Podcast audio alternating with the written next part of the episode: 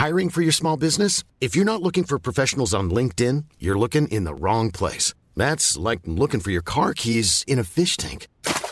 LinkedIn helps you hire professionals you can't find anywhere else, even those who aren't actively searching for a new job but might be open to the perfect role. In a given month, over 70% of LinkedIn users don't even visit other leading job sites. So start looking in the right place. With LinkedIn, you can hire professionals like a professional. Post your free job on linkedin.com slash people today.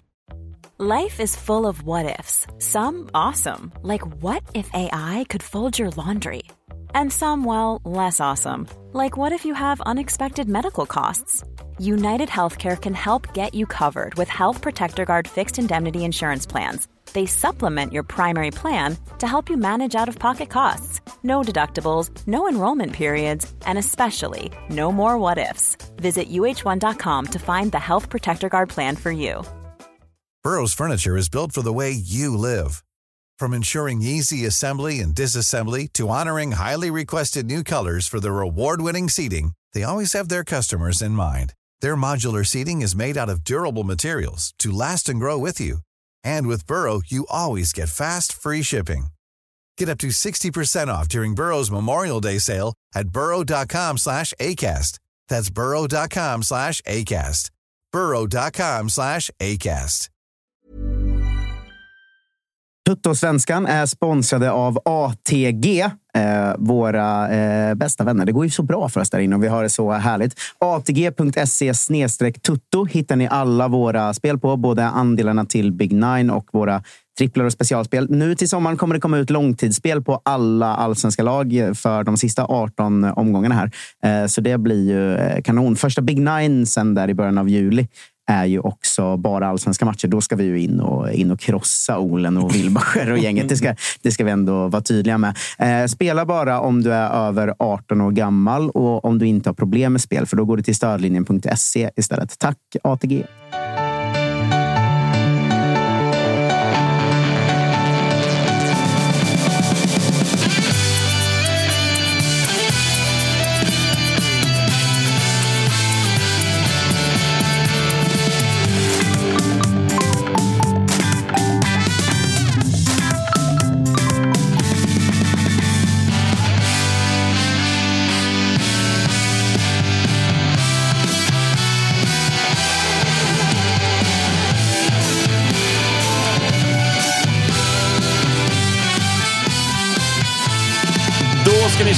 Er hjärtligt välkomna till ett nytt avsnitt av Toto-svenskans sommarspecialavsnitt där vi går igenom de 16 lagen som spelar i vår kära serie. Och den här gången har turen kommit till nuvarande, när vi spelar in det här, femman, Djurgården.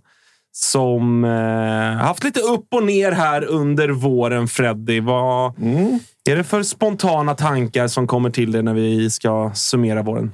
Man går ju in i ett sommaruppehåll med en rätt positiv känsla. Det var väl det där lilla krysset mot Peking där som man inte hade räknat in i kolumnen. Annars eh, avslutade vi jävligt starkt eh, och eh, motsvarigheten till starkt är väl svagt. Och det var väl lite så den här säsongen började i allsvenskan. Men om vi kikar på träningsmatcherna såg det ju ganska bra ut. Trodde vi hade en torsk där i början på matcherna. Så vi var nere i Las Palmas och körde ett litet race där mot Las Palmas B-lag. Så det var en jävla fin start på säsongen. Sen gick vi in i Svenska Cupen. Tre raka segrar. Eh, och sen så har vi den där berömda matchen mot Malmö som göt hopp i, i kropp och känsla. Så där var det ju ändå en... Fan, man fick en positiv känsla in i säsongen. Det var ju rätt tuffa matcher där mot eh, Poznan som vi hade i Ja, Conference League. Det var väl en period där, där det, åkte, det var Svenska cupen och eh, Europa League eh, Exakt. Conference-slutspelet samtidigt. Och då man kände att så här, oj, eh, de är inte framme där man kanske tänkte att de var innan ju. Nej, det är speciell ju start på säsongen som fan inget annat svenskt lag har varit i, höll jag på att säga. Malmö har ju varit där, men, men med liksom så enormt feta och viktiga matcher i mars. Ja, exakt. Och det tror jag Djurgården... Jag tror så här efterhand hade nu Djurgården planerat lite annorlunda på försäsongen. Kanske mött lite bättre lag, kanske på en lite högre hylla än vad man valde att göra. Och det handlar ju såklart också om så här, tillgång. Det är inte bara att välja vilket lag man vill möta när man är på de här träningslägren mitt i säsong för resten av Europa. Eh, men det tror jag att eh, Bosse och Henke har med sig framåt också. Att eh, vi ska nog lägga upp det här lite annorlunda. För det man såg i Conference League, det var ju långt ifrån den där eh, liksom, förra året-känslan man hade med sig in i den här säsongen. Att någonstans så var det ju att så här, fan, typ 50-50, 60-40 kanske Postnans fördel eh, när, vi, när vi gick in i det där eh, slutspelet mot dem. Men eh, de visade sig vara i en eh, så mycket bättre form än vad vi är och då var de ju också i i säsong, eh, ska icke förglömmas. Eh, så det, det, det, är tufft för de svenska lagen tror jag att gå in i de här slutspelen i Europa med liksom förutsättningen att man har det här eh, vinteruppehållet, allsvenskan är slut och sen ska man gå in i träningsmatcher och sen blir det pang, mm. Conference League. Dock ska man ju tacka att vi har ändrat lite i Svenska cupen, så vi fick ju ändå några tävlingsmatcher. Men nej, det var ju bitter eftersmak efter Conference League. Någonstans var man ju såklart jättenöjd med våran prestation. Men eh, när vi fick ett lag som Postnord som också kände att man hade en liten, liten chans emot. Jag tror att vi mött dem i höstas hade det sett helt annorlunda ut. Det var ju uh, verkligen en sån wake-up call i skillnaden på liksom Europaspel och allsvenskt spel tyckte jag att, att Postnord inte såg så, så bra ut. Men till, till syvende och sist så hade de städat av mötet med 5-0 över två matcher. Och då var det som att man var så här, just det, det är liksom en helt annan ja, men det här man alltid säger cyniskt spel, vad det nu betyder. Men, men just att så här, det kändes ändå som, ska man klara ett Europaslutspel, då ska man verkligen vara ett svenskt lag i absolut toppform. Liksom. Och det, det tycker jag märktes över de två matcherna. Liksom. Alltså det, är, det känns som att det var ett år sedan Djurgården mötte ja. ja. Det är, det är tre, månader tre, fyra månader sedan. Ska vi säga att du har kanske haft längst vår av alla också? Ja, så, så är det visserligen. Så, så allt känns som att det var enormt länge sedan. Men, Men sen ska vi inte glömma bort, vi också spelade ju in Gracia, var ju ny i laget där, som visade sig inte vara kanske den värvningen man förväntade sig att han skulle vara. Han var ju liksom en startspelare i i eh, Conference League. Det var Lövgren spelade också. Nu minns jag inte exakt startuppställningen vi ställde upp med. Gracia spelade ju i eh, bortamötet, men Lövgren spelade i hemmamötet. Exakt, så att det var ju lite nya spelare som skulle komma in i truppen där också. Så det var en ny sammansättning. Och sen var det ju liksom... Var det inte lite en chock sen? För att ni började med att vinna mot BP, eh, gör det ganska bra. Liksom. Och sen var det som att det kändes som att lite Djurgårdsled lite vaknade till liv av det liksom, krysset mot Sirius och sen förlusten mot Halmstad. Att, uh, min känsla utifrån var att mycket supportrar man kände, eller följer då kände lite så här, aha, vi är fan inte så bra just nu. Liksom att, att det känns som att man vaknar upp ur den här årslånga mm. succékänslan lite där, ganska bryskt. Liksom. Eller ja, har jag rätt då? Två, två förluster mot Poznan och sen så en ganska hård förlust mot Häcken får man säga, där vi inte mm. hade en chans och det var lite individuella misstag. Och så var det även i Poznan-matcherna, så det var ju liksom frustrerat för vi alla vet ju vad den här truppen kan prestera och sen gå in i allsvenskan. Så, ja, städa av BP, det visar ju inte bara att man städar av BP, men, Nej, men vi, vi, vi vann ju ändå med 3-1. Exakt. Ja, men där och då trodde man ju bara att så, jo, men att vi slog BP, det räddar ingenting nu. Vi, fortfarande, alltså, vi, vi måste fortfarande höja oss rejält. Det var ju lite liksom, eh, tongångarna efter hemmapremiären mot dem. Ju. Verkligen, verkligen. Och sen var det liksom något som var på tapeten hela våren också.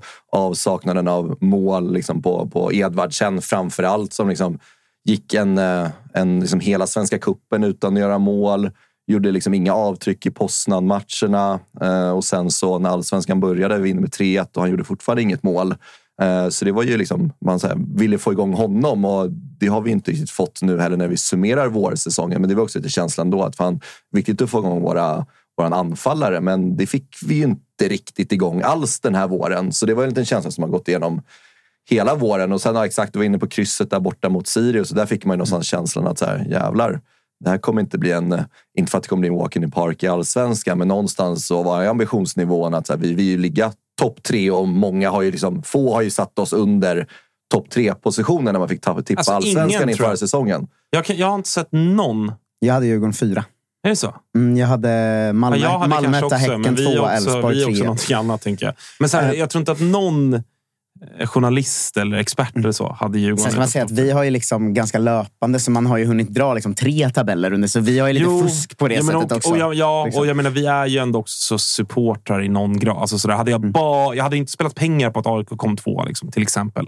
Men hjärtat spelar in i den typen. Men jag menar, när Alexander Axén tippar eller eh, Erik Niva. Eller ja, Erik Niva, för att nu skulle tippa allsvenskan. Ni fattar vad jag vill, vad jag vill åt. Men är det inte lite så här när man... Nu så jag delar ju din känsla att Djurgården verkligen har satt tuggat igång och det har de ju. Alltså, slutet av vårsäsongen är mycket bättre än innan. Men sen när man tar fram tabellen så är det ändå så här. Det är, I talande stunder är det sju poäng upp till topp tre. Ehm, och då har de en match mer spelad än två av topp tre-lagen. Och det är liksom... Om BP, Halmstad och IFK Norrköping kan gå om Djurgården om de vinner sin hängmatch. Det känns ju som att de skulle ligga bättre till än de gör, tycker jag. Verkligen, verkligen. Det tror jag vi alla hade liksom förväntan på. Det är nog också mycket på grund av att vi har ju laborerat otroligt mycket med våran trupp den här våren. Det har ju varit mycket spelare som har varit ut och in. Egentligen är det väl Danielsson, Piotr, Elias. Sen har det liksom centrala mittfältet laborerats lite. Vi har bänkat lite Mange. Findell har liksom gjort bra matcher men blivit bänkad och Schüller varit skadad. Samma sak. Wikheim har väl varit ganska gjuten ute till vänster, va? Ja, jo, det har han varit. Men sen har vi liksom laborerat mycket med men Radetinac har ju startat vad är det, fyra, fem raka matcher nu på slutet. Två Vi några såg- matcher innan mittbacksparet satt sig också. Ju. Verkligen, verkligen. Eh, Så att eh, det har ju varit ett, en, liksom en, en, en vår där vi inte riktigt har kunnat sätta våran trupp ännu. Och den är ju inte riktigt satt ännu heller i nuläget om vi kollar liksom där framme. Eh, Vi kommer ju också in på liksom lite spelare in och ut. Men det är liksom det centrala mittfältet och framåt som inte riktigt har satt sig. Där bak tycker jag har satt sig ganska bra. Men som sagt, vi har ju haft också otur med skador på Videll Zetterström. Fick du röda mot Sirius, sen var han borta ett tag. Så att det har ju varit mycket upp och ner och jag tycker Kim och Tolle har inte heller liksom äh, känt någon kontinuitet i den här startelvan och det är kanske inga riktigt som heller liksom har visat som liksom har fått chansen som verkligen visat att så här, jävlar, den här, nu tog jag den här chansen från Edvardsen eller nu tog jag den här chansen från Asoro etc. Så det har varit mycket, mycket laborerande med truppen den här våren och det tycker jag också har synts i, i resultatraden hittills. Nu när vi gör någon slags sammanfattning av våren, för vi är väl på den punkten nu. Det, Ja. det vi håller på med. Liksom. Då tycker jag ändå att det här med individuella misstag är lite intressant. Alltså, för nu kommer vi från, senaste matchen var ju mot, mot IFK Norrköping som blev 2-2. Och då är det också Widell Zetterström som är ute och liksom hänger tvätt och sådär. Och det känns ju som att det är ganska symptomatiskt för ett lag som inte riktigt satt sin formation. Att det är ofta då de individuella misstagen kommer, liksom, för att de inte har rätt relationer med varandra på planen eller vad det nu är. Och där måste ju Djurgården lyckas sätta sitt lag. Och det kommer man väl göra mer nu när backlinjen har satt sig. JVZ tillbaka. Det är väl mittfältet och anfallet som måste sätta sig ganska snart om det, fakt- om det ska bli något av den här säsongen. Så att det inte blir en säsong där man kommer sexa. Liksom. Eh, det känns ändå som att det måste sätta sig lite. Ja, jag håller väl med delvis, även om jag vill nog hävda att alltså, om, om vi ska ta den, just den, det exemplet då med, med Widell Zetterström mot Norrköping så... Alltså, in, Nu är det bara ett exempel. det var ingen, det var nej, ingen nej, jättetavla nej, så. eh, Ja, heller. det, nej, nej, nej, fine. Men, men så här, att han... Han är nog, min bild är att han är en målvakt som kommer alltid att göra lite tavlor. Alltså han, han har det i sig. Sen så har han en höjd i sig som också är jättehög och han är svinbra i sina stunder. Men jag tycker ändå att nu är det tre, två, tre, är det tredje säsongen nu han är inne på. Eller? Mm, exakt. Eh, och jag, det har ändå varit en konstant. Alltså, jag, säger inte, jag påstår inte att han gör tabbar hela tiden. Men han, gör, han har gjort ett gäng liknande tavlor.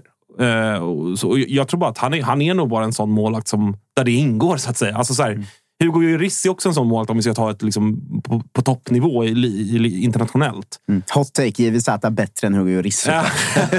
Usla Hugo Lloris. Vilken dålig målvakt. Ja, absolut. Men ni förstår vad jag menar. Jag tror, så att det jag tror jag nog bara snarare är liksom, tyvärr då för, för Djurgårdens del, en, en del av, av honom.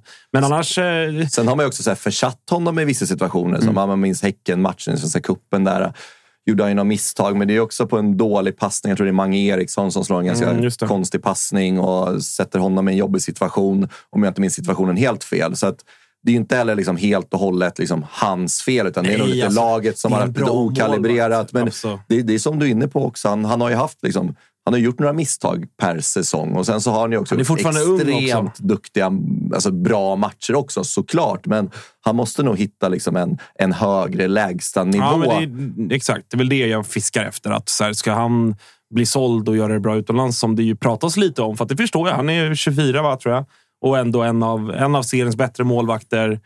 Alltså, det är klart det finns säkert intresse kring honom, men jag tror att den där typen av aktioner, de är nog svåra att få bort. Kring honom, tror jag. Verkligen, är Eh, som du säger, han är inte heller så här lastung längre. Alltså han är ju, vad är han, jag tror inte man är 25 nu. Last. För att det skulle vara en last att vara för ung när man är fotbollsproffs. Nej, men så här, för nu, nu, nu, nu någonstans måste liksom den här talangstämpeln måste ju också försvinna. Så här, han Så är är det inte liksom 21-22 längre. Utan det är så här, nu ska ju någonstans vara en etablerad allsvensk målvakt. 25 år och liksom så här, bara, nu ska det vara liksom, antingen ska han bli så pass bra att han tar steget ut i Europa och eventuellt in i landslaget. Eller liksom så här, ja, men, så, det- ja, men det är en liten diskussion också internt liksom, på läktaren också. Är, är Videll våran målvakt framåt? Ska man kika på några Ja, andra den diskussionen alternativ blossade väl upp lite efter Norrköpingsmatchen. Eh, tyckte jag mig se ändå att folk var sådär, fan. Är han, är han verkligen så bra då? Alltså så här, är, det, är det den målvakten vi ska ha för att vinna guld igen? Det tror jag att man kan göra, herregud. Absolut. och sen men- med Nikos som är målvaktstränare som också är otroligt duktig. Så det finns ju kompetensen där. Och jag tror också Videll känner på sig att det har varit några dumma misstag eh, den här säsongen. Eh, vi har det röda mot Sirius. Det är också liksom en, en, ett litet misstag där att han kanske kommer ut lite otajmat på den situationen. Och, men det har varit lite så här signifikativt för, för Djurgården hela den här våren. Så att vi, vi sitter ju inte liksom och lastar honom att det har sett ut som det har sett ut den här våren. Absolut. Just. Men om man ska köra den positiva vinkeln så är det ju ändå att eh, Tele2 Arena har ju varit något av en hemmaborg. Det, vi, vi var väl de första som tog poäng där överhuvudtaget? Va? Ja, exakt. I allsvenskan så var det ju första liksom, Och borta- poängtappet vi hade. Ja, och bortaspelet har ju ändå Djurgården haft problem med förr också. Alltså, det är ju inte, det är inte så att det har varit stabilt varje säsong. Liksom, utan det här, det här kan nog trappas upp längs säsongens gång. Börjar man ta lite poäng mer än man gör nu borta samtidigt som man fortsätter alltid vinna hemma, då kommer det ändå bli en bra säsong. Liksom. Ja, det är ju som du är inne på nu också Tapper, att alltså, bortaspelet har ju varit under all jävla kritik den här allsvenska säsongen. Vi har tagit två poäng på bortaplan. Ja, det är katastrof. Ja, alltså. det är, liksom, det är borta mot Elfsborg och det är... eh, Ja, nu kommer Mot. Sirius. Ja, exakt. Mot Sirius där. Det är de enda två Den, poängen vi har eh, tagit på bortaplan. Den skarpsinte säger ju att det är konstgräs bortamatcher, va? Båda två.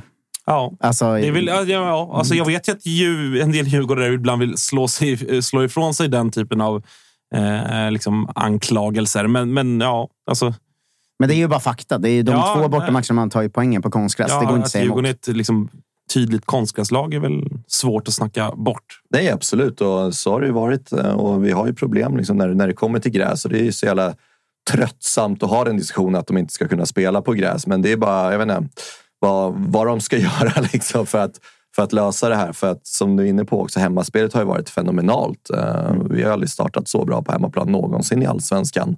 Eh, Inte i modern tid i alla fall. Så att, eh, hade vi liksom löst så här, Halmstad borta, Degen borta. Kanske de matcherna man, man liksom bör vinna för att också vinna allsvenskan så har vi ju absolut inte gjort det. Och bara kolla på Degen borta. Vi har tre raka förluster borta mot dem. Och, så, att, så att den här gräsproblematiken, det är inte heller en, en, en, en snackis. Visst, såg jättebra ut i, i Conference League ute i Europa på gräs på bortaplan. Fan, vi vann borta mot Gent och Molde och Uh, kryssade i och för sig mot Shamrock. Men, men så här, så att, så att vi kan ju vinna borta på gräs, men i den här våren så, i allsvenskan så har vi absolut inte kunnat det. Och det är någonstans nyckeln om vi ska kunna uh, vara med och kriga om uh, topp tre placeringar. i år. Det är faktiskt att börja ta de här poängen på bortaplan. För på hemmaplan har det inte varit några konstigheter alls. Det känns så sjukt att ha vunnit alla kryssat en eh, hemma och tagit två poäng borta. Det är så konstiga parallella linjer på något sätt. De ska inte, det ska inte vara samma lag. Nej, nej, exakt. exakt. Det, är liksom, det måste ju vara... Jag vet inte hur många poäng AIK på bortaplan. Det är ju typ där nere och jobbar. Liksom. Det, Ja. Det är roligt att AIK ändå på något sätt dyker det upp något litet om AIK i varje avsnitt. För att man kan liksom jämföra allt med AIK. den här säsongen. Nej, men jag tror vi- inte att vi har... No, en, vad Bayern- en pinne har vi borta. Ja, ja. Vi ju liksom krigar där, där nere med er i bortatabellen i allsvenskan. Ja, inte ens den var ni sämst i. Att, eh, tack för påminnelsen. Men om man ska dra, vi ska avsluta vårsummeringen då med någon form av helhetsbetyg. Du får välja skala eller betyg eller så själv. Vad Liksom, det är någonstans mitt emellan låter det som, eller vad, vad, vad känner du? Alltså jag, jag skulle säga två av fem hittills faktiskt om jag ska vara ärlig. Eh, det är ju jättemycket på grund av, eh, av det dåliga bortaspelet. Vi ska vara så pass mycket bättre. Och jag tror att liksom, med de spelarna vi också har i den truppen så ska det också vara mycket bättre på bortaplan. För att vi har ju väldigt bra fotbollsspelare i laget. Eh, så att det är någonting som, eh, som inte sitter just nu eh, i, i spelet. Men som klart, så här, fan, vi avslutar sista fem matcherna i allsvenskan med med tre segrar eh, mot Mjällby, Häcken och eh, äntligen bryter liksom derbysviten hemma mot AIK.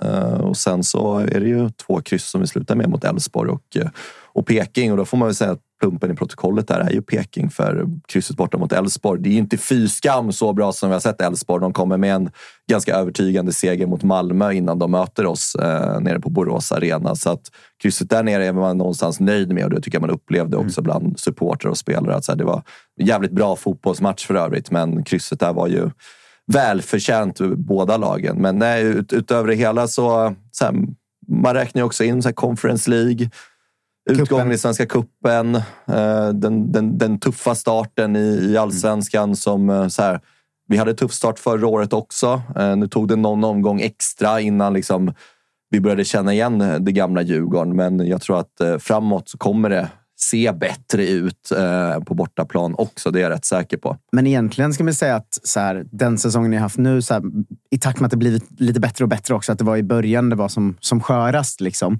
Eh, då är ju ändå 21 poäng på 13 omgångar är ju inte fy skam om man har en uppåtgående trend. Men betyget dras väl kanske ner från en trea till en tvåa av att Malmö, Häcken och Elfsborg sprungit iväg som de har gjort. Alltså hade det varit en vanlig säsong hade Djurgården kanske haft häng på ganska bra ja, häng på andra platsen på den här poängskörden. Alltså, exakt, men, alltså så här.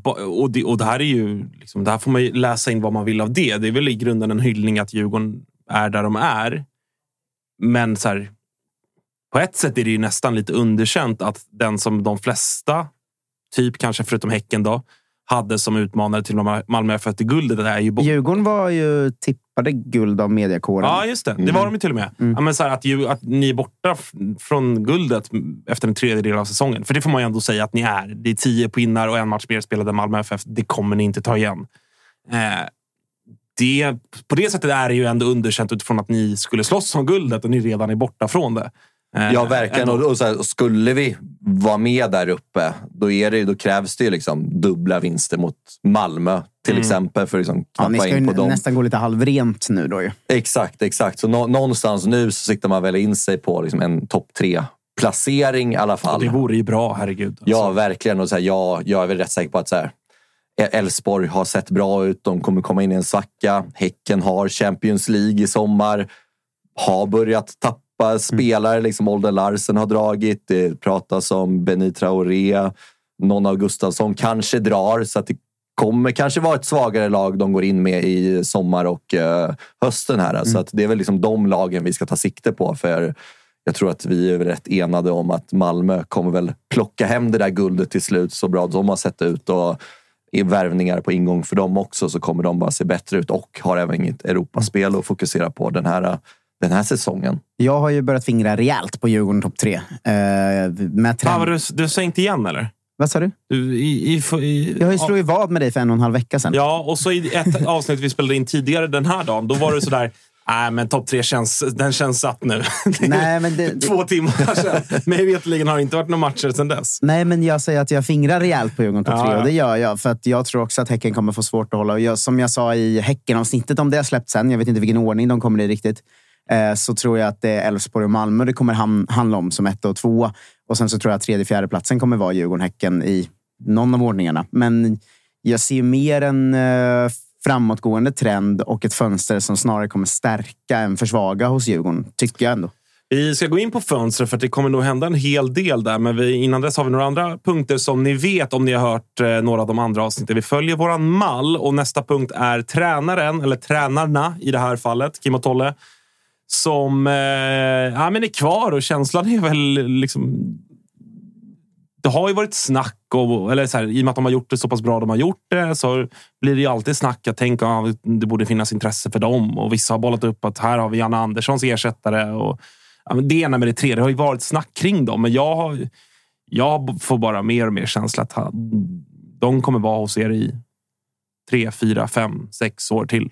Ja, alltså det är min absolut högsta önskan och man blev ju lite så här... Oh, frustrerad någonstans när folk, liksom, när, när det gick så dåligt för Djurgården i, i början på säsongen och med våra bortatorskar och alltihopa. Att, så, ja, men, är det dags för Kim och Tolle att sluta Ja, för den diskussionen kom ju. Och det blir jag bara lite så här, det måste vi nästan avfärda direkt. Alltså, Kim och Tolle har satt med all rätt en högsta nivå i Djurgården som vi inte har sett på otroligt länge. Så det är klart att så här, i och med att... Ja, förlåt. Ja, men, så här, i, I och med att så här, sen de kom till Djurgården, de går in i sin femte säsong nu. De, kommer, de har inte kommit sämre än fyra i allsvenskan sen de tog över Djurgården. Det Djurgården som var åren innan de tog över var inte ett lag som hade den stabiliteten. Så det måste också folk komma ihåg där ute. Att så här, fyra senaste säsongerna har vi kommit som sämst. Fyra i allsvenskan. Vi har ett SM-guld. Vi kom tvåa förra året. Eh, så att de, de kommer också ha sina svackor i Djurgården.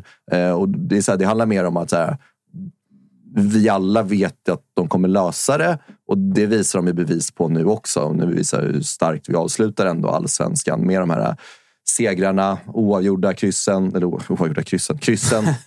eh, att så här, det är de som ska träna Djurgården framåt och då kommer också diskussionen, okej, om folk vet att de ska avgå, vem kommer göra det bättre? Vad, vad ska vi hitta för tränare som skulle göra det bättre Johan? Kim och Tolle är om inte de mest kompetenta tränarna vi har i Sverige så är de i alla fall topp två, topp tre mest kompetenta tränarna vi har i Sverige och de är i Djurgården. Och precis som du är inne på Agge också, de är otroligt nöjda av att vara i Djurgården. De har också pratat i intervjuer att så här, fan, är vi under kontrakt med Djurgården då kollar vi inte ens åt ett annat håll utan vi är Nej, det extremt lojala känns till som att de- föreningen. Det känns som att de trivs väldigt bra. Ja, att de så- trivs bra och jobbar med Bosse och Henke. Och... Ja, alltså de som började tassa på Kim och Tolle out i våras känns ju... Alltså, vad har de varit? Fyra säsonger. De har tagit en andra plats, ett guld och gått ut i Europa med Djurgården. Nu får vi liksom... Alltså den där banderollen, sluta fucka upp våra liv. Tror du att man kan låna den eller? det känns som att den ändå skulle göra sig på plats bättre på Friends än på Tele2. Ja, den har ju varit borta, är det två matcher nu i alla fall? Då- Eller ja, exakt. Vi hade ju en bortamatch, men eh, mot eh, Norrköping hemma så var den ju inte på plats. Och då, kom kommer- poängtappet. Då oj, krysset där oj, hemma. oj, oj, oj. Jag har Så kanske... blir lite konspiratorisk att Ja, det kanske ska uppe förstår hela säsongen. För det har sett jävligt bra ut efter det. Men nej, men det är klart att eh, Kim och Tolle är de givna tränarna för Djurgården. Eh, förhoppningsvis många år framöver. Sen så här, jag, jag förstår ju att de har väl liksom andra klubbar som rycker i dem. Danska klubbar, norska klubbar, kanske lite utomlands. Eh, så att, så att jag, jag är ju såklart någonstans också gladeligen väldigt förvånad över att de är kvar i Djurgården. För de har säkert haft erbjudanden utomlands på sig som de inte ens har kollat på. Eh, Och det visar också vilken extrem lojalitet de har till Djurgården och till det här projektet som de har tillsammans med Bosse och Henke. Och det kommer vi också in på. att så här, den kontinuiteten vi har byggt upp i Djurgården över de här åren är också otroligt. Det ger ju också skänker en enorm trygghet till till oss supportrar, för vi vet att så här, vi, vi, vi stöttar dem i allt de gör. Vi vet att de tar bra beslut. Eh, men, men det visar ju också vikten av att ha den här kontinuiteten i ett lag. Att kunna bygga vidare, för de har ju också en vision i, kring Djurgården framåt som de sitter på. Vi har också fått in mycket unga spelare nu också som de liksom ger, ger speltid. Eh, så att nej, det är klart att de ska träna Djurgården eh, framöver om ingenting eh, kaosartat skulle hända. Vi är väldigt stolta att presentera det här samarbetet, August. Det är ju tillsammans med Mindler och det är ju Sveriges största digitala psykologmottagning. Det är inga väntetider. Du träffar en psykolog vart du vill med din telefon. Ett besök kostar bara 100 kronor och frikort gäller då Mindler är en del av primärvården. Och varför är det så viktigt att prata just kring Mindler, Agge? Ja, men jag upplever, och många, många med mig också, att det finns ju det finns någonting eh, jobbigt att prata om de här sakerna och Mindler vill ju bryta stigmat som finns när det kommer till att prata om mental hälsa. Eh, inte minst bland män upplever jag det som att det kan, eh, ja, men det kan finnas en tröskel att, att faktiskt öppna upp vad man känner och hur man mår. Och därför tycker jag att det är väldigt glädjande att på senare tid så är det ju många idrottsmän och kvinnor, några i allsvenskan, som har öppnat upp och pratat om eh, sin psykiska hälsa på ett väldigt fint sätt, vilket jag tror eh, ja, man kan vara med och bidra till att bryta det här stigmat. Verkligen, och du hade ju en liten intressant gäst i eran podd för några veckor sedan. Det var AIKs psykolog med. Lyfta någonting kring det här. Ja, men det var intressant. Eh, Jon Hasselqvist heter han och eh, det var ett eh, väldigt intressant samtal där vi, där vi kom in på hur mycket det mentala spelar in i form av prestation, men också hur viktigt det är att man som människa ska må bra för att prestera. Och Det går ju att applicera såklart på fotbollsspelare, men också på sådana som du och jag, alltså vanliga människor i sin vardag. Att det är, eh, det är viktigt att lyfta upp det till ytan och att eh, hantera det. Verkligen. Och känner ni att ni vill ha någon att prata med så finns ju Mindler där för er. Och det som är så himla bra är att du väljer själv vilken psykolog du vill prata med och du kan byta om du känner att ni inte riktigt klickar. Och Mindler finns ju för alla som är plus 18 år. Så gå in på mindler.se och läs lite mer och boka din tid hos en psykolog redan nu om ni känner att ni behöver liksom hjälp kring det här ämnet. Stort tack till Mindler.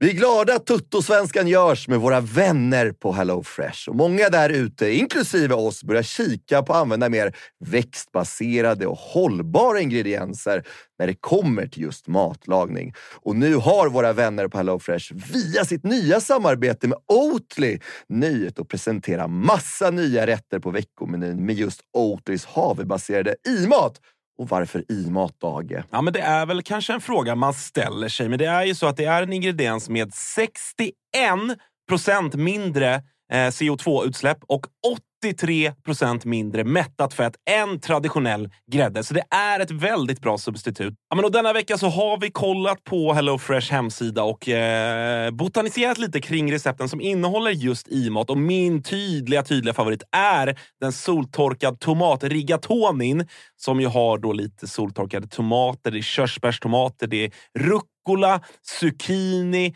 riven ost Ja, men ni hör, en väldig massa smaskiga grejer som blir en krämig pasta. Just att använda rigatonin, Freddy, som jag vet att du gillar också, som just suger upp all den här såsen. Mm, den är en favorit hos mig. Verkligen, och jag gick faktiskt händelserna i förväg och testade redan förra veckan deras medelhavsinspirerade räkgryta med just i matsåsen och sen lite, lite, lite fint långkornigt ris. Eh, och Agge, vi har ju som vanligt en kanonkod också med våra vänner på HelloFresh. Den, den, den, jag hoppas att folk kan nu. Ja, det är ju Fresh Tutto.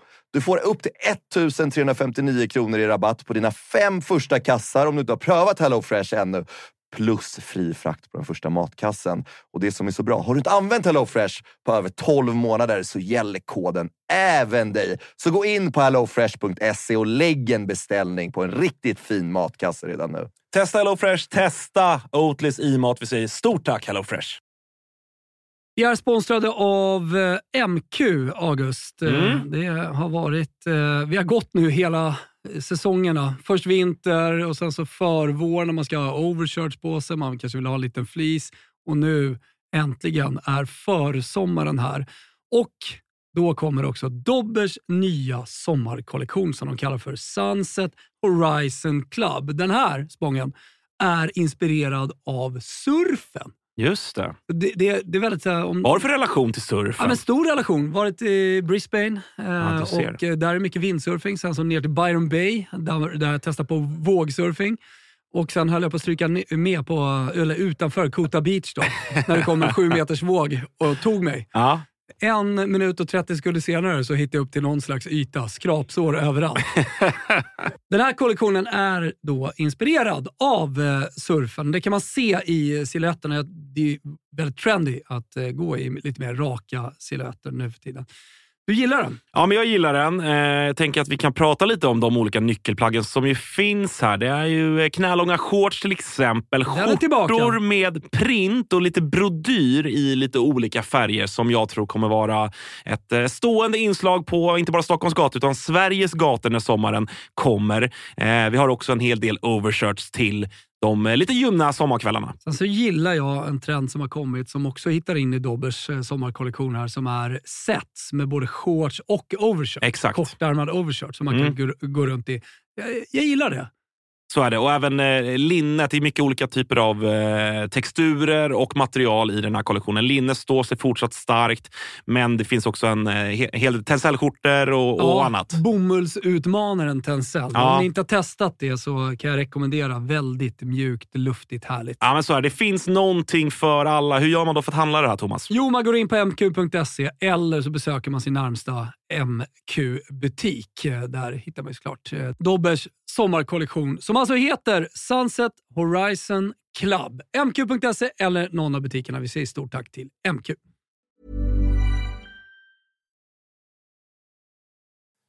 Vårens MVP då? Vem eh, har du valt där? Jag har varit och fingrat faktiskt på, på två namn. Eh, Det är ju eh, Elias Andersson, vänsterbacken i Djurgården, har gjort det otroligt bra. Tycker jag syns också i hans eh, siffror. Det är ju han och Bussanello som har varit liksom de bästa ytterbackarna i allsvenskan i år. Eh, Men Glömmer vi Niklas Hult direkt här. Eh, och vi, ska också säga, vi ska också säga att jag har ju satt regeln att vänsterbackar kan aldrig vara MVP. Det vet alla som lyssnar på alla avsnitt. Mm, och det tog jag till med. Så att, eh, nej, men jag tycker att Danielsson har liksom kommit tillbaka och visat liksom sin gamla mästarklass. Jag tycker det, var- det var liksom ingen som stack ut sådär i början på säsongen, men jag tycker att Danielsson verkligen har växt ut och liksom blivit den spelaren som vi känner igen honom som i Djurgården. Eh, som vi minns honom innan han lämnade Kina också. Och det, Leder skytteligan internt också. ja, exakt. Det är ändå Så- Visst gör han det? Ja. Det är faktiskt helt otroligt. Det är väl han och Findell. Ja, det kanske. Ja. Eh, Hur känner du inför säsongen att eh, MVP Asoro-spaningen har landat? Mm. Eh, går vi vidare. Nej, men Azor har ju haft en otroligt eh, kämpig vår. Eh, och det tycker jag också vi har märkt när vi har varit med i Toto-svenskan. Eh, vi alla vet vilken klass han besitter och han har ju visat det stundtals den här säsongen. Men inte alls liksom den, den kontinuiteten vi, vi känner igen honom i, eh, i. I Djurgården så har han inte alls varit i närheten av den och det tror jag han känner själv också. Mm. Han har hamnat i det här lite när, när man hoppar in och är jävligt pigg och sen när man startar funkar det inte riktigt. Och det är en så jobbig roll på Ja. en spelare med sån, sån kvalitet som vi alla vet att Joel Asoro sitter på. Liksom.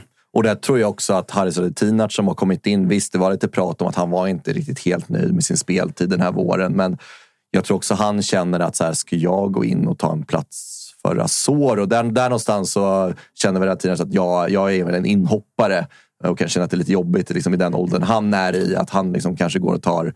Eller så här, han har ju tagit chansen och gjort det jävligt bra när han har kommit in. Men någonstans så ska väl en ja, massa år yngre Azor och såklart vara startspelaren där ute till höger, vilket han inte har varit nu senaste tiden. Så jag tror att men så här, potentialen finns ju där. Det vet ju alla vilken duktig spelare han är. Men nej, för mig är ju vårens MVP är Marcus Danielsson och det tycker jag han har visat också senaste matcherna och verkligen också gjort eh, Lövgren till en eh, jävla kanon mittback eh, mot vad man har sett innan. Jag tycker de har haft ett jättefint samspel tillsammans och det är såklart mycket tack vare Danielssons liksom, ja, men så här, ledaregenskaper men också liksom hans högsta nivå har också hjälpt Lövgren till att liksom bli en etablerad, bra allsvensk mittback som han verkligen har blivit den här våren. Tagit chansen och petat ner Gracia eh, till en eh, bänkplats för han har inte fått mycket speltid senaste tiden.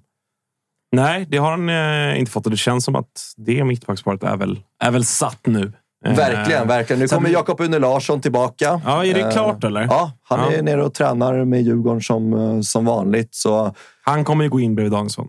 ja, Om ja. inte han har käkat för mycket souvlaki och bara glassat i Grekland. Men det men han finns såg alltså ut att inte vara i på- väldigt bra form. Det finns inte på kartan att han säljs igen i, i sommar, alltså, utan han kommer vara kvar nu. För det är ju en jävla förstärkning från ingenstans, känns det som. Märklig. Det, liksom, han- kommer han tillbaka nu, då är ju han kvar tills han lägger av. Konstigt sådär när han ska summera sin karriär. Så här, men fan, sitta med sina barn i framtiden. Bara, men farsan, spelade du aldrig utomlands?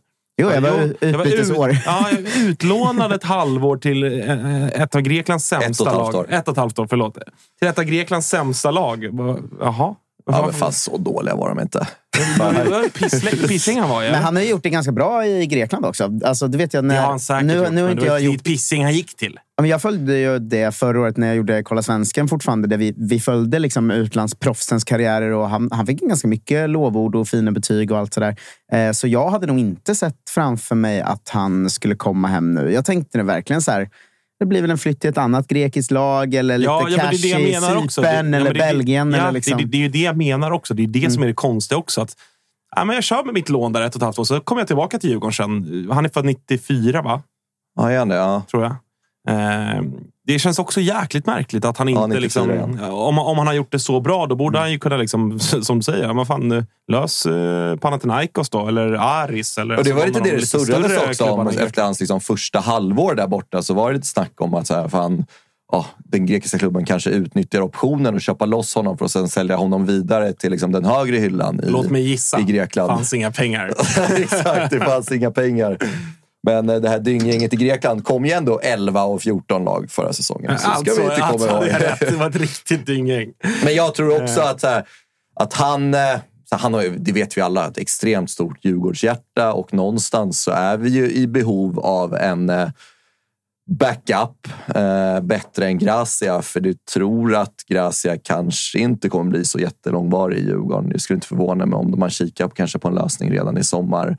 Det Det känns inte som att han vill sitta på spekulativt bänken. från mitt håll eh, såklart. Men jag tror att eh, varken han eller Djurgården är särskilt nöjd med hans start i Djurgården och eh, han har ju långt, långt kvar till att få en, en, en, en chans i startelvan. Då skulle det bli i så fall om det var skador på Lövgren och eh, Une Larsson. Men jag tror att utifrån aspekten att vi saknar mittbackar så är en spelare Une Larsson jag mer än gärna ser spela i Djurgården eh, framöver och kanske eventuellt tar över Lövgrens eh, plats i den centrala eh, backlinjen där. Vårens eh, genombrott eller överraskning, vad hittar vi där?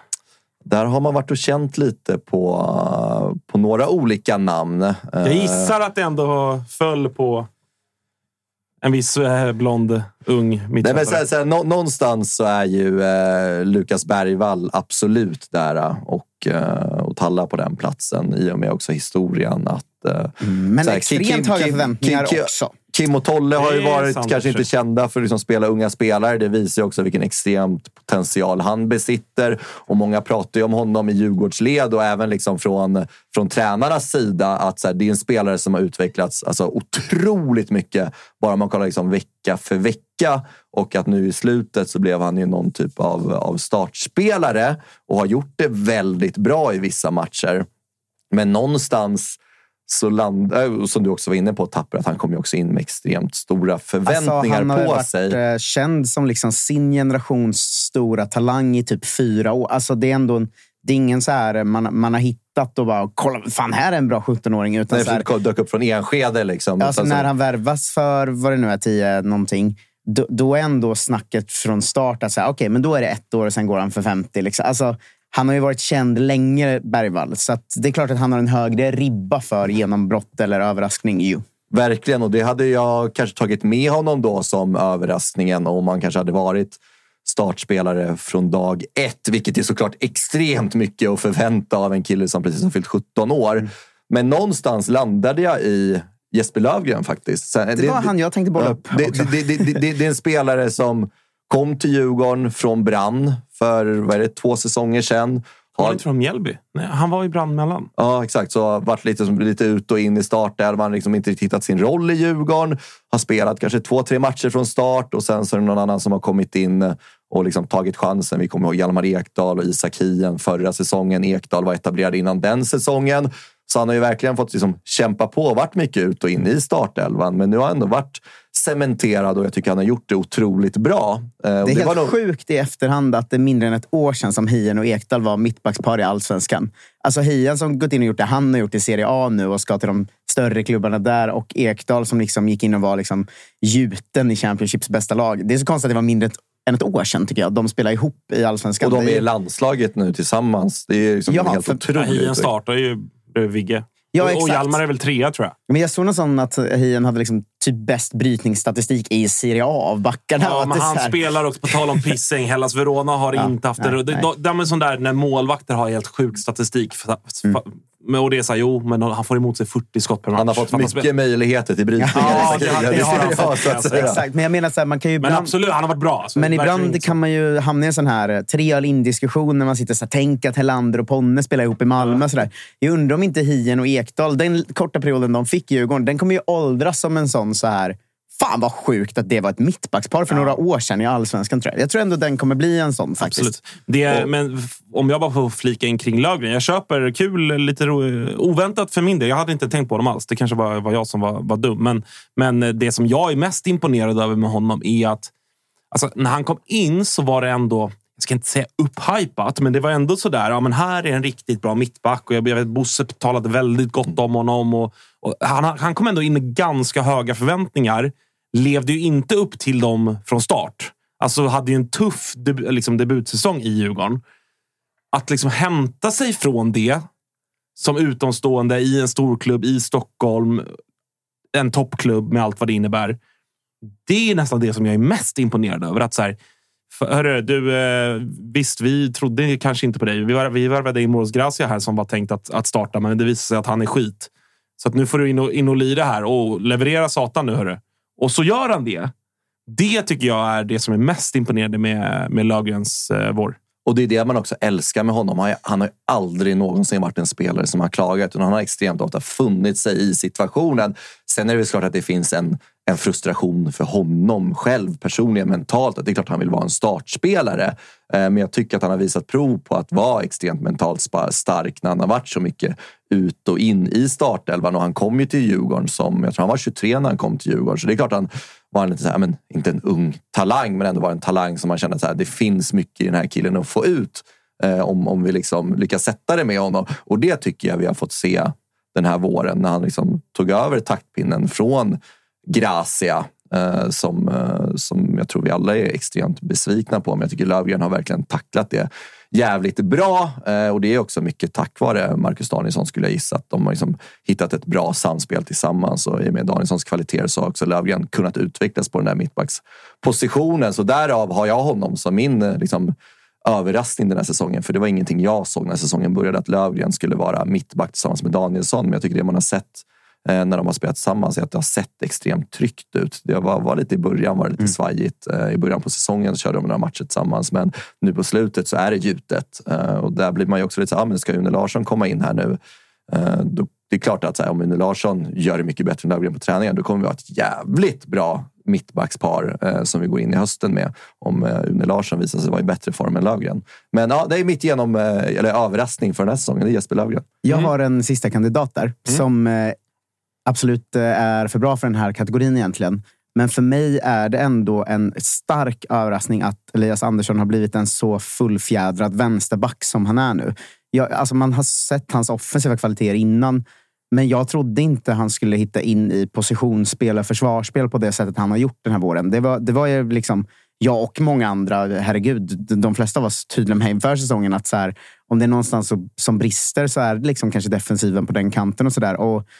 Jag tycker att han på väldigt kort tid har växt till att bli en ganska komplett ytterback. Liksom. Och, och det, det, för mig är det liksom någon slags, det ska nämnas någonstans och då får det väl vara årets överraskning, bubblare. Liksom. Förstår ni hur jag menar? Att, att överraskningen är den snabba Ja, utvecklingen. men att han liksom tagit Och- också ja, ens exakt. de stegen så pass snabbt framåt. För att de offensiva kvaliteterna har vi ju liksom aldrig någonsin ifrågasatt med Elias Andersson. Men Nej. det är just eh, det defensiva och det är när vi pratade med honom också för, Jag tycker för positionsspelet också. Han ligger så jävla rätt på plan nu jämfört med för bara några månader sedan.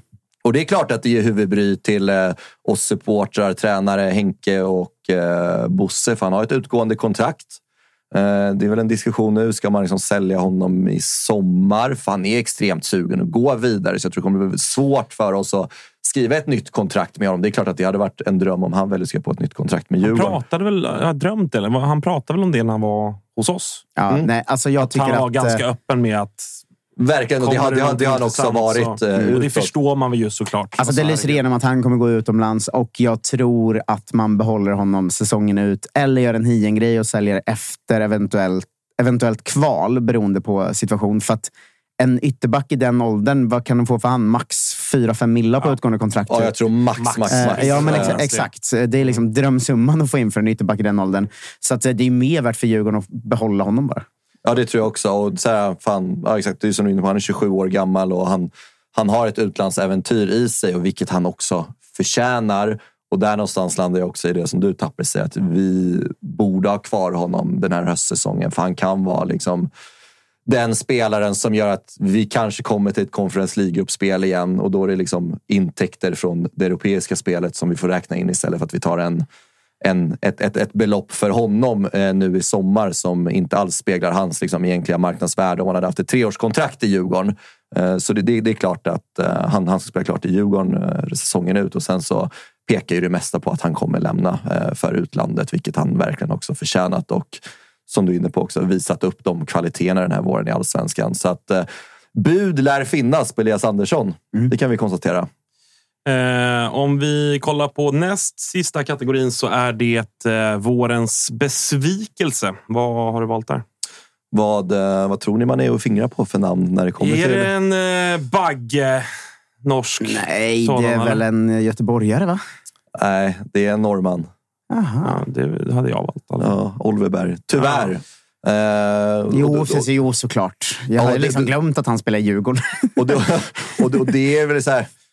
Han har ju kommit in i en jävligt så jobbig situation i Djurgården. Att det inte finns någon egentlig roll för honom i Djurgården. Alltså här, som, som nia har han ju inte alls liksom visat de kvaliteterna som man kanske vill ha av en nia. Han är en jättebra fotbollsspelare och det syns också när han spelar i Djurgården. Men liksom som nia kanske inte han ska vara nere bredvid Rasmus Schüller och hämta boll och sen fördela framåt. Utan då ska vi ha liksom en, en djupledslöpande nia som kommer till chanserna och det har han ju inte alls visat och han har inte gjort, han har gjort ett mål på straff och han har någon assist i Djurgården hittills. Men förväntansbilden på honom var ju att han skulle gå in och liksom bli den här nyckelspelaren som leder oss till ett SM-guld. Och det har vi tyvärr inte alls fått se mycket av. Jag vet att potentialen finns där och det är ett huvudbry för Djurgården hur de ska, ska spela honom. Eh, Ska vi byta någon typ av formation för att få in honom? För att sen när han har spelat som, som tia i Djurgården, då har han kommit in i spelet mycket mer. Tycker han fördelar bollar på ett galant sätt, men då saknar vi också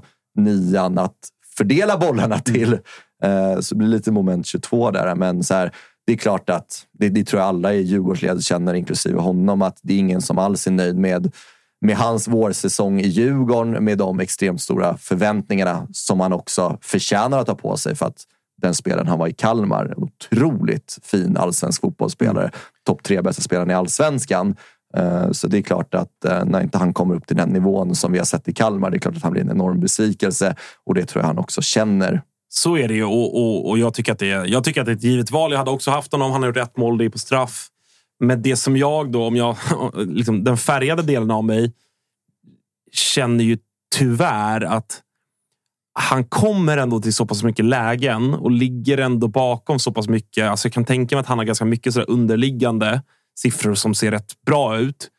Som ändå gör att jag tror att det kommer att lossna för honom under våren och hösten. Det tror jag också. Eh, för att, så här, sen, sen så liksom att han missar och, och, och det är lite otajmat eller vad vet jag.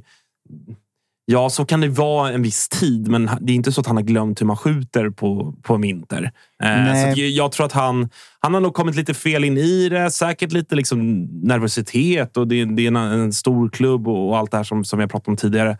Men, men jag tycker ändå att när man ser matcherna så tycker jag ändå att man ser att det, det är mycket marginaler också som har studsat emot honom. Det är många bollar som har varit två centimeter för långa. Eller, eller ja, men lite sådär. Ja, för han kommer ju också till lägena. liksom. Alltså, Ja, han, han, han, kommer ju, han, han, är ju på, han är ju på rätt plats, men han, där, han får inte till det där sista. Liksom. Han, det, var, Nej. det var någon match, nu minns jag inte exakt vilken det var, men jag tror han hade sett tre, fyra jättebra skottlägen och det var inte alls liksom, de avsluten man känner igen hos honom.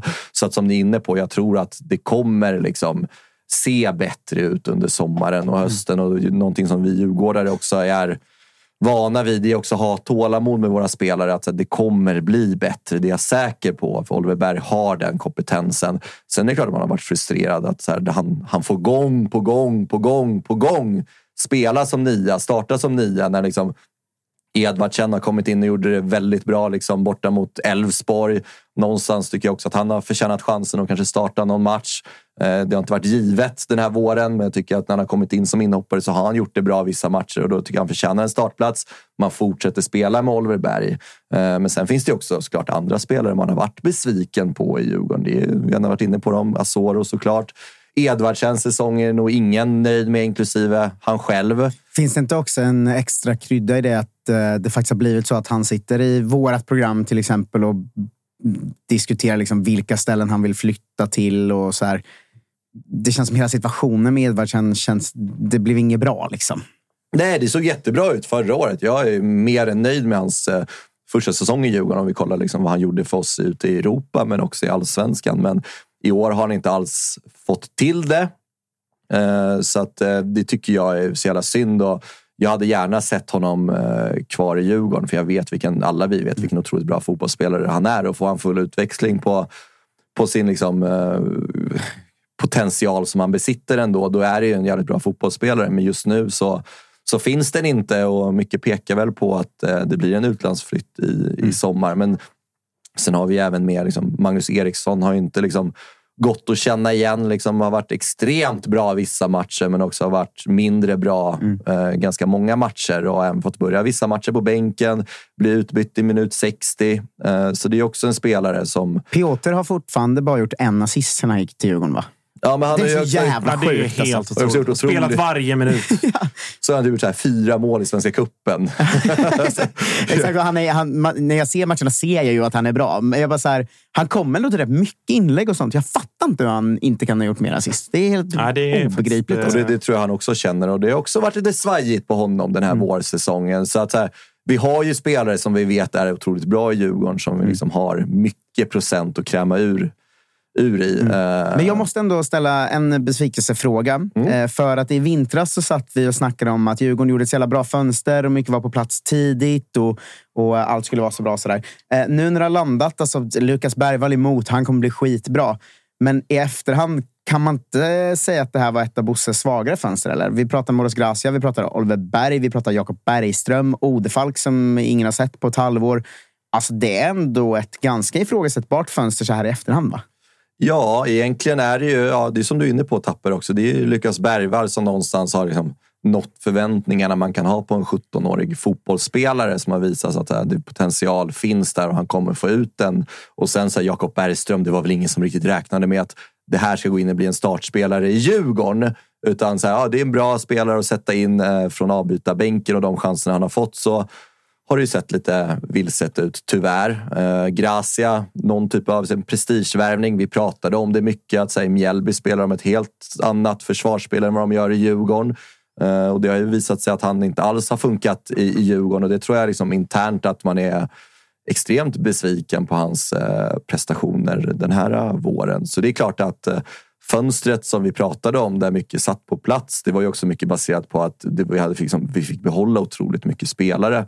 Det var ju egentligen eh, Hjalmar Ekdal som lämnade det här vinterfönstret, om jag inte missminner mig helt. Fick behålla Findell, Azor och Edvardsen över vintern in, in i den här säsongen. Så att det var ju mer så här spelare som skulle komma in och liksom, ja, men bara finkalibrera det här laget. Men de Alla tre bänkade idag. Ja, Ja, så de har ju tyvärr inte alls eh, satt sig. och det tycker jag ändå man får med också i bedömningen när man ska summera Bosses och Djurgårdens fönster. Att Ja, alltså jag, jag förstår att man, man, man trodde på dubbelmöte mot Poznan. Man ville satsa, man ville ha så slagkraftigt lag som möjligt.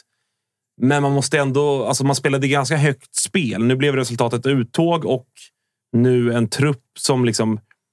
Men ändå lite felbalanserad. Eh, Fidel har inte spelat så mycket trots att han är ju den som jag tycker är bäst när han spelar. ja, han Alltså- otrolig den här våren. Ja, men han, han gör alltid mål, han gör alltid assist. Han har ju liksom fått stå tillbaka lite grann och missat lite matcher, varit, haft lite skadeproblem väl. Eh, men så här, man bo, Edvardsen, lite så som det har blivit nu i år. Man borde kanske ha släppt i vintras.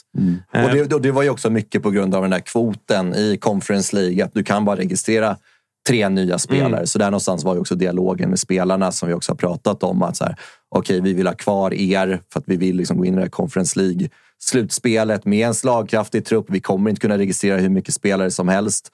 Men nej, det är ju klart så här i efterhand, det är lätt att vara efterklok att, eh, att, att vissa fler kanske skulle ha fått lämna det här vinterfönstret. Men det var ju också lätt att vara efterklok också. Ja, hade är det. det sett det. jättebra ut med Poznan så hade vi varit helt andra tongångar nu. Gud ja, gud ja. Det, är, det, är, Och det, det är det vi pysslar med. Eh, Men om vi, om vi, för det är sista punkten, fönstret här nu, in ut. Om vi börjar med ut då, som, vi är, som vi är inne på. Hur många spelare tror du försvinner? Och vilka? Om du bara drar dem. Som du tror Edvardsen snackas det ju både om eh, Korea och Saudi. Mm. Eh, så det Känns som han passar bättre in i Saudi. Ja, verkligen. Jag hoppas, och, hoppas att han drar till Saudi. Ja. Går in i aura väldigt bra. Ja. Eh, sen så skulle jag inte bli förvånad om Asoro lämnar. Nej. Skulle inte bli förvånad om Hampus Findell lämnar. Snackas om utlåning på Jakob Bergström tillbaka till Mjällby. Eh, och sen så skulle jag inte bli förvånad om man kikar på en lösning med uh, Gracia, lån eh, eller sälj. Eh, det, är, de jag ser liksom är på väg ut uh, ur Djurgården och det är någonstans så här, pekar ju på att vi måste ju få in en nia och det vet vi att Djurgården eh, arbetar febrilt på. Eh, vi hade en nia på gång från Boavista eh, som hade gjort 13-14 baljer förra året i portugisiska högsta ligan. Men sen kom lite andra större klubbar in, hade utgående kontrakt. Kom lite andra större klubbar in och plockade honom istället.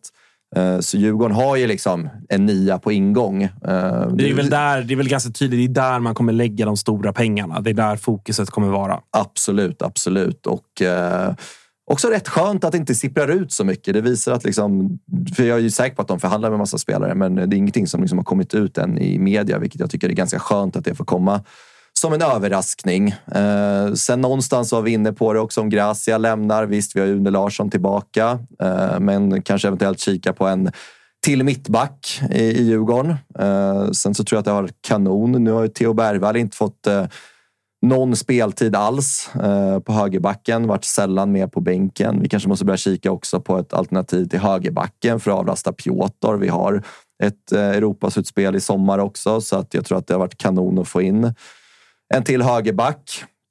Och sen så om Asoro lämnar så tror jag också eventuellt att vi kikar på en, eh, en ytter i Djurgården också och få in det. Det centrala mittfältet, där har vi ju liksom enormt mycket spelare, så där har jag svårt att vi skulle plocka in någon.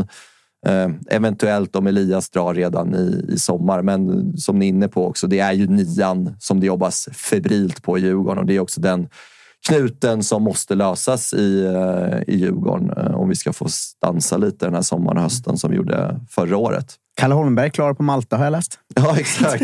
Vad var det han var på Det väg till? varit otroligt om ni plockade hem honom. Snodde han från Örebro.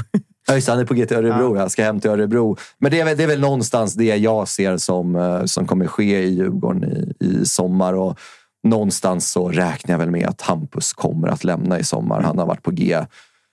känns som att han varit på G i många fönster. Eh, men att liksom Bosse sagt bara, men fan, vad, kör ett halvår till, kör ett halvår till. Men det känns som att det är hans chans och eh, tur att eh, lämna Djurgården och ingen har varit gladare än mig om han får ett riktigt bra utlandsbud på sig. Det har snackats Känns lite. ju som en speltyp som liksom alltid kan lösa något helt okej. Alltså en sån ganska bra tvåvägig central Ja, mittfältare. Alltså det går alltid landa något lag i Holland eller någonting. Ja, och bra poängsnitt. ändå. Ja, exakt. Eh, Så att det, det tror jag verkligen. surras om någon ytter från, eh, jag tror det var Lyngby i Danmark, någon 18-åring har jag hört det surras lite om.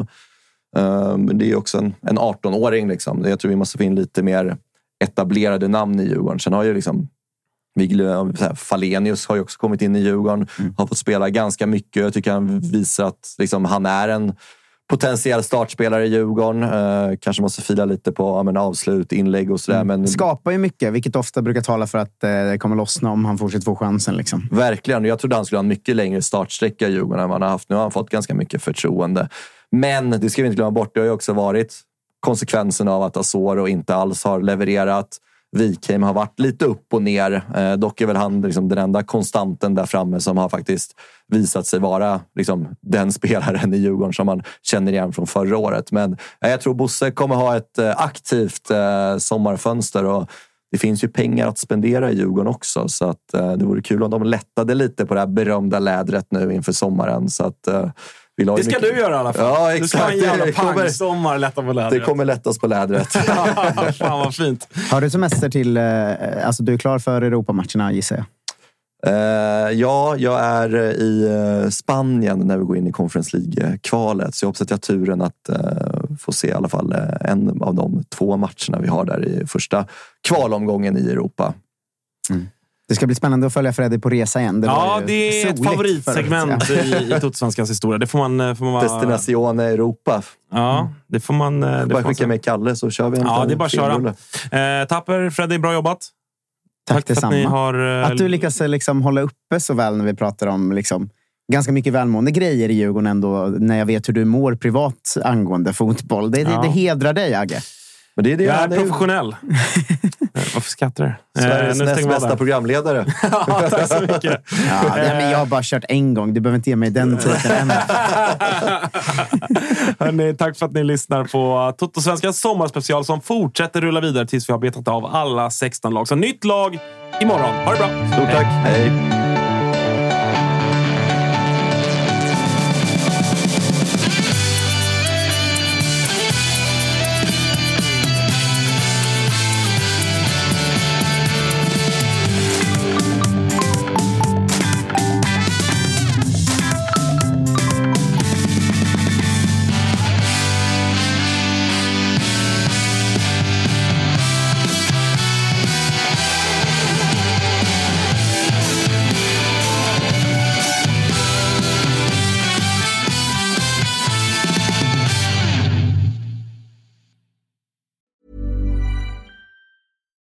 deserves the best, and there's no better place to shop for Mother's Day than Whole Foods Market. They're your destination for unbeatable savings, from premium gifts to show-stopping flowers and irresistible desserts. Start by saving 33% with Prime on all body care and candles. Then get a 15-stem bunch of tulips for just $9.99 each with Prime. Round out Mom's menu with festive rosé, irresistible berry chantilly cake, and more special treats. Come celebrate Mother's Day at Whole Foods Market.